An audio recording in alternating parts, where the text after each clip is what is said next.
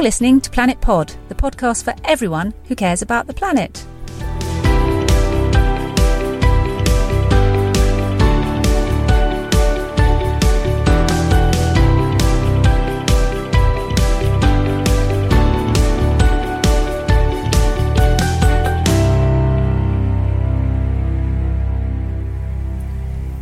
Jim, how's your garden since we went down to Knepp? Is it looking a little less formal, a little less structured, a bit more rewilded? Well, I've, I've done a bit of weeding. Um, oh, I've picked my apples as well. So, um, no, I don't think I've quite got into the rewilding. I mean, it would be great to do. I'd love to do it, but I haven't quite had the time to do it yet. But uh, I was inspired.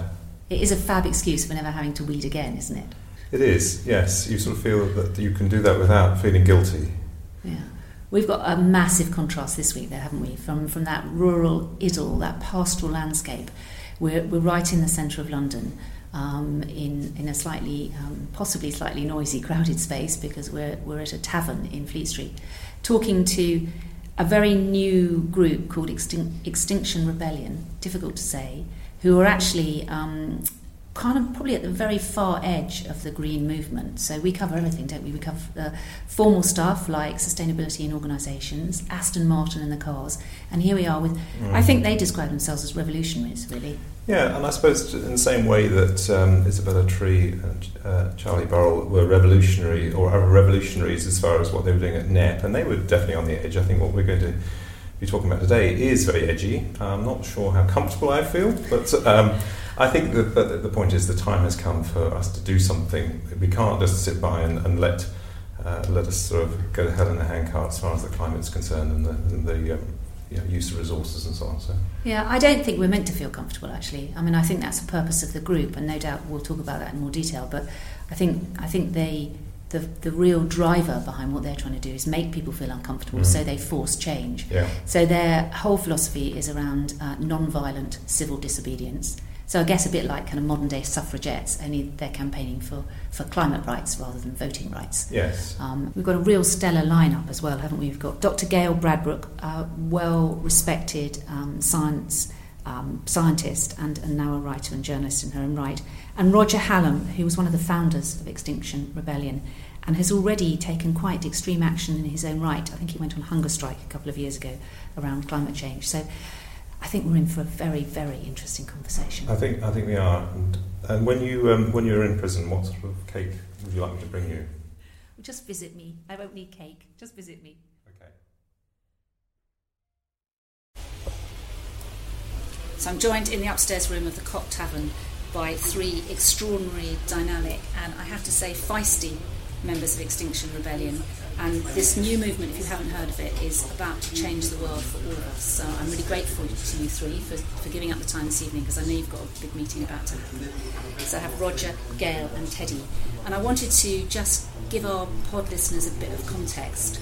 So, um, Roger, could I start with you? Because you've been in this movement generally for quite a long time. I mean, and you've got some personal track record on taking civil action and going on hunger strike and things. Where has Extinction Rebellion come from and why is it important?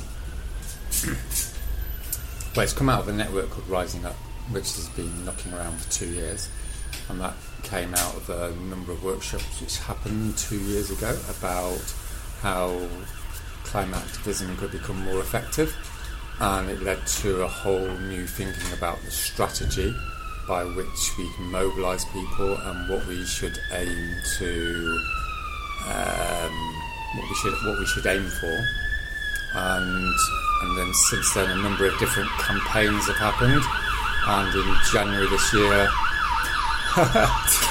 yes, they're not coming for us, are they? yeah. just keep just keep going. We'll keep going.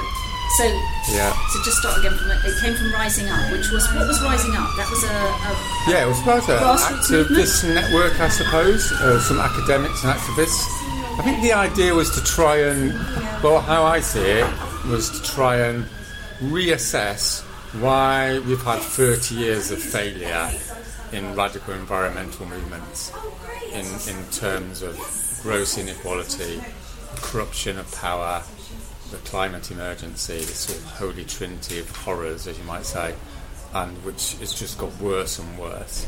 And you know, with all due respect, the history of activism has not really impinged significantly on this structural development. So we want to go back with a plain piece of paper, as it were, do some proper research and see how have people effectively changed society in fundamental ways in the past, over the last 200 years. And let's widen our reach a little bit, not, not just think about the last decade or two. And through doing that, we come up with a whole range of different ways to go about things, which, as you can see, are a little bit different. very different. But looking at some of the people who are involved in the movement, I mean, you've got some very respected um, scientists, academics, um, you know, Rowan Williams, I mean, ex archbishops. It's not. This is not a fringe movement we're talking about here, are we? We're talking about something that could be significantly mainstream. Yeah, I think uh, the academics and the scientists are attracted because, like the rest of us, they're ordinary people, they're citizens, they've got children, they've got nieces and nephews, grandchildren, and the science is clear. You know, the UN have given us a two-year warning. Um, we are looking very, very likely, some say inevitable, at social collapse, food system collapse. We're looking at, we are already in a mass species extinction, and human extinction is even a possibility. Climate chaos is coming, and it seems to be speeding up. So the science is terrifying, and I think people are ready to say we've got to try something else.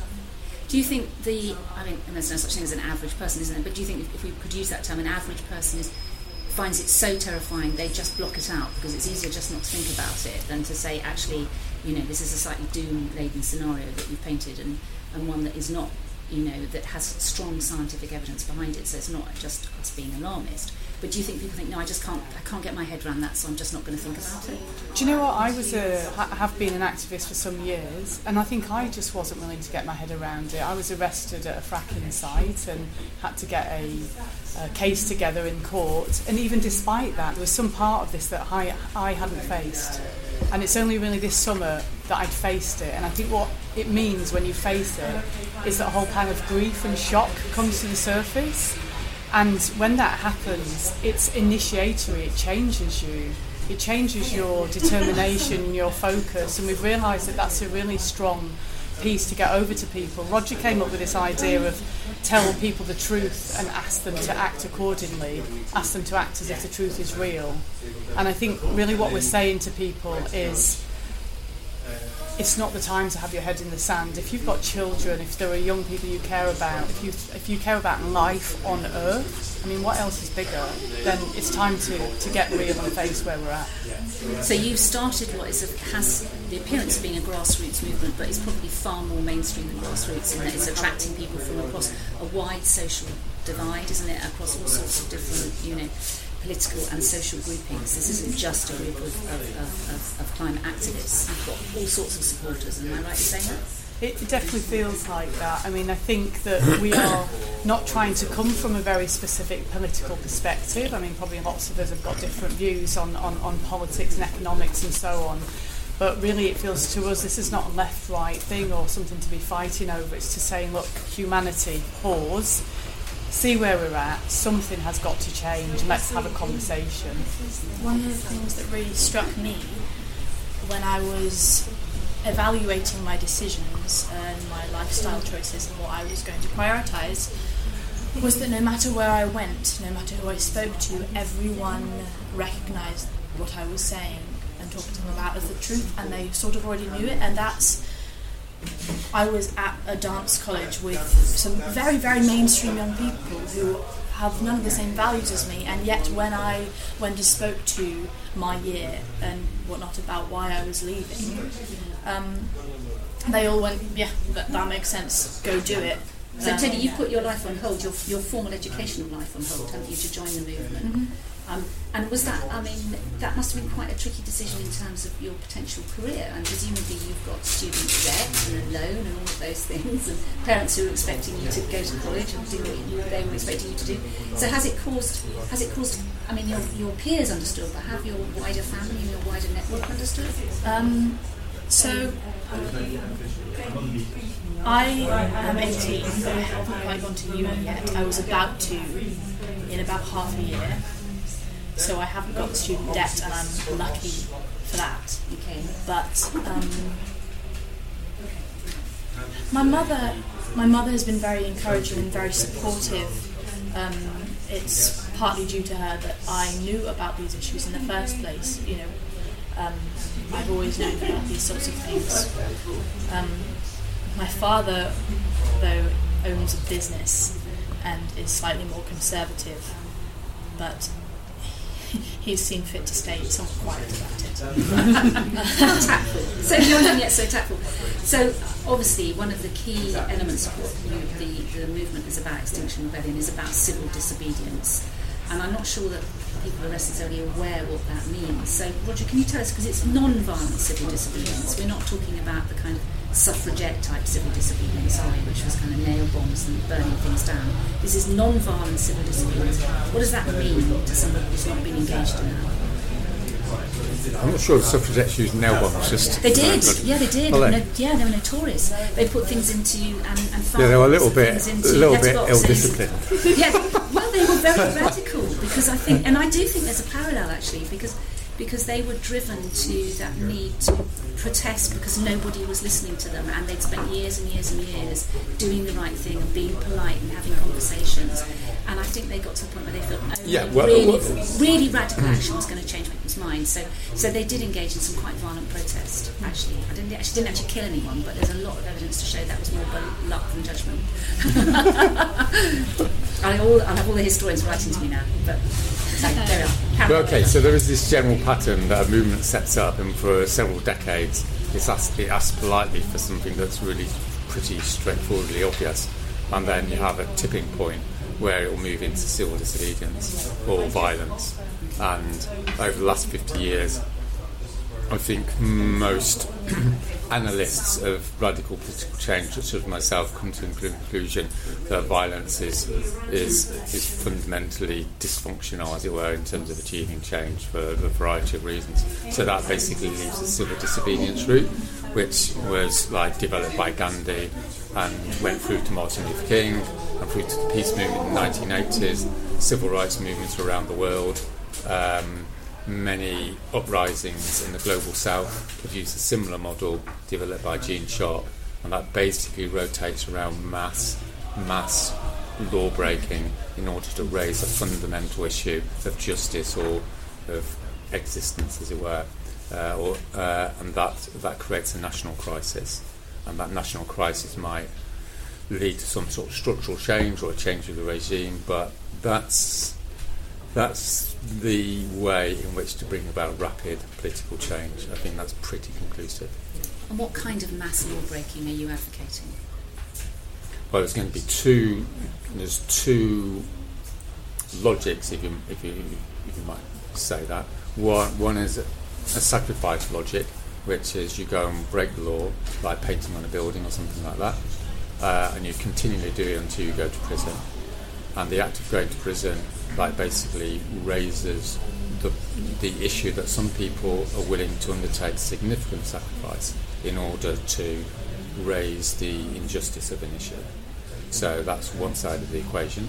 The other side of the equation is to is to create economic disruption, and through creating economic disruption, the powers that control society lose their power, their economic power. They're losing money, and that forces them to come to the table in the same sense as people call a strike. So the way that usually works is people go to the capital city, they sit down, and they generally stay there until structural happen, change happens, or it happens continually. So those are the two main things that are on the table if we're seriously looking at dealing with this situation. Okay, and the, the second model of the occupying London or occupying large cities and creating disruption in that way. Now that's something that Occupy London did a lot, wasn't it, outside the stock exchange? But but but but eventually, you know, they were worn down by the system, and those protesters were moved away, just as they were in New York. So so how are we going to make the change happen? Through your model, if that's the model people choose to engage in. I mean, is it just sheer weight of numbers? So thousands and thousands occupying the city? Is that an answer? So I don't think we're proposing an occupation as such. We've looked at what went well for Occupy and tried to learn from that, and also what didn't go so well. And one of the commentators say that it's just one tactic, occupation. And Roger also talks about the investment principle. You know, how much energy do you have to put in for what you get out? If you go and spray chalk a building, so we use we often use chalk or poster paint, it washes off pretty easily, and sometimes we clean it off ourselves. Um, then then you can uh, get just as much attention for sitting there in a in, in a tent um, for doing an action for 10 minutes, if you see what I mean. So we need to sort of think carefully about what energy we've got. And part of what we try to do with Rising Up and Extinction Rebellion is look after ourselves so that we've got the energy to, to cope with this and take care of ourselves within it. I think it's probably useful to talk about, uh, you know, the term non-violence because different people have different views of what actually that means. We say that minor property damage, we don't see that as being violent. So somebody might think putting paint on a building counts as violence. We're not thinking that anybody's going to be harmed. We did in one action do what we call cracking a window. So it was See, more and more like the suffragettes. Yeah, it is. It, it, it, it is. Um, Emily Pankhurst talked about the noble art of window smashing because that's how the Chartists got the vote. Um, so, but what we also say, as well as being absolutely uh, peaceful, is that we're above the ground. So, if somebody wants to put a face mask on under cover of darkness and throw a brick through a window and run off, they can't be part of the Extinction Rebellion. That's up to them. They can do what they want. We're not telling people what to do, but we, we, we, we'll do something and we'll stand there. We'll stand there and take the consequences of what we've done. And I think that's the point. You know, we are saying there's something about civil disobedience where you're saying this system is so toxic, it's killing life on Earth, and I am not willing to stand in it. And the way I, I the way I show my uh, refusal to, to engage with that system. Of course, we're all tied up in it in different ways, but the way I demonstrate that I've had enough of this is by breaking the law. And so it's an act of courage, and it's a way of uh, breaking almost like a spell where we feel trapped in this system. I mean, I think most people hopefully know that something's got to change, but you feel very trapped in your day to day life, right? What can you do? Well, what we say to people is that mass civil disobedience makes a difference. Are you willing to do that? And what and, and what you really find is that people people often say, well, it's their fault or it's their problem. If only those would wake up. And we say to, well, what about you? What are you willing to do? And that gives that person that power back. Yeah, it's a very empowering process, isn't it? I mean, and it's truly democratic. And I've been reading some of your, your material about the way that you structure the group and the decision-making processes, and it is a very democratic and enabling and empowering uh, um, you know, proposal that you're putting forward. Um, it could be quite frightening. I mean, Teddy, you're quite young. You just said, you just turned 18. Uh, how do you view the prospect of possibly being arrested? Um, I'm not afraid. um, I I've been faced with the idea that I won't have a future, I won't have a family, I won't grow old, I won't have a career that I desperately wanted for myself. Uh, and in the face of that, going being arrested, you know, at the very least for a night, especially when I have the support of a lot of legal people who will brief me on it first, um, and and possible like financial support isn't that that in my opinion. um, yeah, So it's worth it. I I darn well hope so, but you you make no difference if you don't try. Yeah, absolutely. And you've had one protest already, haven't you, with the launch earlier in, in, in, in October. And a number of people were arrested, but my understanding is that they weren't actually charged. Is that right? Or were they charged? I, I think I'm not 100% sure that some some were released and some were released pending investigation, so charges could still come. So we're not 100% sure how that's going to play out. Because I think that a lot of people would, you know, listen to this and say, yes, I absolutely agree with what you're saying. I 100% buy into the, the shortness of time.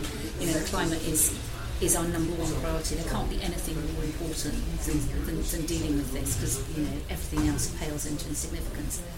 But I'm just not brave enough to go out and get myself arrested. I'm not brave enough to chain myself to a railing or to, to, to, you know. Is there a place for those people who want to support but can't take that final step? There's lots of different ways people can support. We need people to help on social media. Of course, it helps to have some financing. uh, people can support people once they've come out of jail, they can pick them up. But I would encourage everybody to look at where that passivity sits for them. So if you've got a mental health issue or if you've got caring issues, then it's not going to be the right thing for you getting arrested. But if you're an ordinary person, look at what's coming. Really look at what's coming and see how frightening that is. This is this is child's play compared to what's coming. Do you see what I mean? And this and it's only going to change we know that we need about 3.5% of the population to rise up to make change. That's Erica Chenoweth's data. So we need about 2 million people in the UK. We don't need all of them to be breaking the law, but a significant portion. So it's a, it's, there's a data issue here. So if it's not you, what, why not? You know, what's your boundary? And that's up for every person to, uh, to, to consider for themselves. But what I've certainly found is that if, when people really engage with this on an emotional level, rather than intellectual or rather than head in the sand, then some courage comes from somewhere that they didn't know they had. And also, I think there's a, a responsibility, uh, especially if you're a parent, especially if you've got grandchildren, to think about the future. You know, I think that our our, our culture is deeply narcissistic. It's all about me. What do I need? How can I have some a nice time? We've been programmed into narcissism, and there's something in this process that goes, my life is short, I will die one day, life on earth is dying. What am I supposed to be doing with my life? You know, what's the value of my life? It's, I love life. When you grieve about what we're losing, and when you face the shock of it, then there's a, a heart opening that's a beautiful thing to watch in people. I'm seeing very ordinary people saying, actually, enough. Yeah. yeah and, sorry, sorry. Also with that, a great deal of, of fear just comes from lack of knowledge. Um, we, you know, we're afraid of breaking the law for what it might mean, and a lot of people come forward saying, "I don't think I'm ready for that," or maybe-ish. And when they find out a lot more about it, then they become more open to it. I've had a lot of people asking me, "But like Teddy, won't that destroy your future? What will that do?" And the answer, generally, when you look at it, is probably no um, though we can't say for sure. And yeah. And also, if your future's getting destroyed anyway, yeah. you know, so what have you got to lose? Yeah. Really. So tell me a bit about the big mass day of protest on, on, on the Saturday, on Saturday the 17th. What's the plan for that, and what is it you would ask people to do? So we've uh, we'll, we'll put some Facebook ev- events up soon, some more detailed ones, but there'll probably be actions in different locations to cause um, as much disruption as possible in London, and that will depend on numbers and who's coming and where they need to get to and things like that. What we will be doing is informing the uh, services, the emergency services via the police, and we've had uh, really strong advice that if we give them sufficient notice, they can plan around the disrupt- disruption and keep people safe. So that's been a key consideration for us. So it's disrupting traffic, it's disrupting services. What kind of disruption, you know, would be the most effective? Do you think? To, you know, I mean, sheer volume of numbers is important, isn't it? But it's also what you do with the people because, you know, I mean, I guess a lot of people will remember seeing the pictures of the Brexit, you know, Brexit March, 750,000 people, very, you know, gentle and polite and civilised. Uh, very little effect, I think, probably. Just a lot of people walking through the sunshine. So, so that's, you know, that isn't mass protest, that's just occupying a little bit of Park Lane. Yeah. Not so many of us were inconvenienced by that, really. No. No, blocking roads is, is one of the, the things that we're discussing at the minute to, to create the disruption. Okay. And in terms of other support, and I just want to talk a bit about online because obviously, you know, a huge number of young people care about this and are passionate, and their main connection with, with issues these days is, is online. So, so Teddy, how do we mobilise people to, to get off get off online, get off their phones, get off their tablets, and get out into the streets? Well, they can start on their phones and their tablets if they want to. how do we mobilise them to get off that and onto their streets? Well, uh, yeah, it's a mixture of both. You know, um, I think one of the strengths of Extinction Rebellion is that we are organised online, which means that people in other countries even can help with the coordination of the UK part of it. Once you're in a working group online, you're helping online, um, then you go to meetings and that you are invited to open events and trainings and st- uh, whatnot. And if you have the availability to, I think it's very you want to. Um, but then the decentralization process, I think, helps in that we have a lot of groups in different cities and, and places, and to go to that group isn't really to commit to anything other than to be there on that one night. Young people, especially, um, is one that's being looked at. I'm not part of the, the uni outreach, but I was recently in Brussels talking to a group of uh, very young activists who um, were just coming into and finding their power. Um, they'd done they'd done a march to bring attention to this issue. Uh, you know, such a simple action. You think that the, these young teenagers realise that they, they can do so much and they had so much power. Um, and online is a really crucial tool for getting that first level of engagement, isn't it?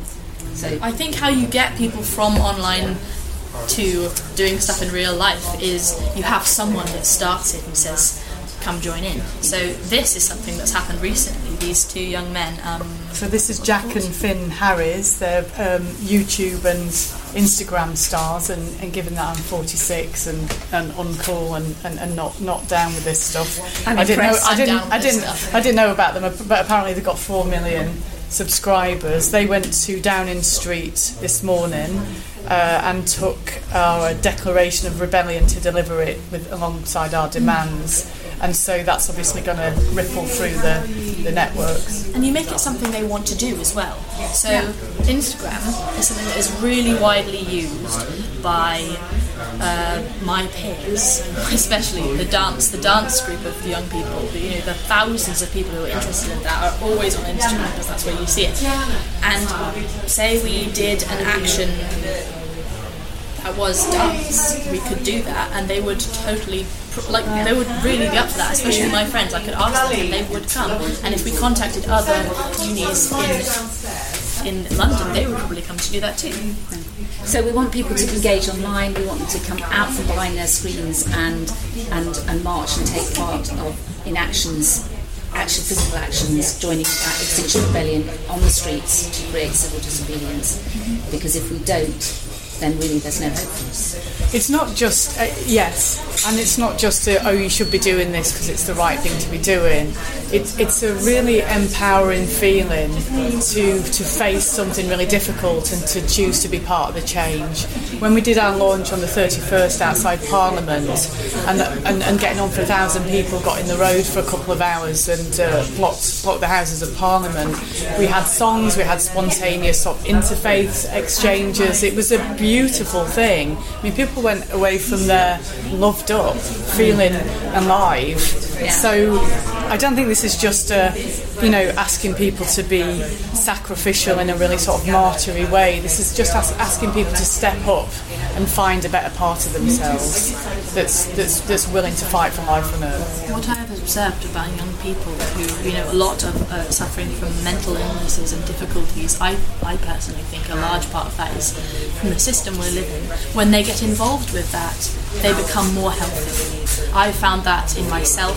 It's something um, that was I've discussed it with a parent of a, a teenager activist that I uh, that I know. He was telling me that previously she'd been mute for a long time and was having eating problems, and when she finally started doing stuff about this issue, those things cleared up and she was slowly becoming healthier and healthier because she was actually doing something worthwhile towards a better end. It's about taking control of the environment that we're in, isn't it? And coming together. So, if people want to get involved, what do they do? Just find you on the website, find you on Twitter. well, people people can come at ten o'clock, Parliament Square, Saturday the sixteenth. 17th, 17th November. Right. 10 a.m. Parliament Square, Saturday the 17th. And it's okay just to turn up? You just turn up, bring packed lunch, sit down the road, have a great day. Well, they can message us. they can message We're all there. There's loads of us. And whatever you do, take the pictures while you're there and post them because we need everybody else to know. thank you so much, and apologies everybody for the background noise, but that's that's what happens when you do your activism in a pub. You've been listening to Planet Pod. Join us next time when we go down to Bristol to talk about sustainable food and turning Bristol into a gold sustainable city.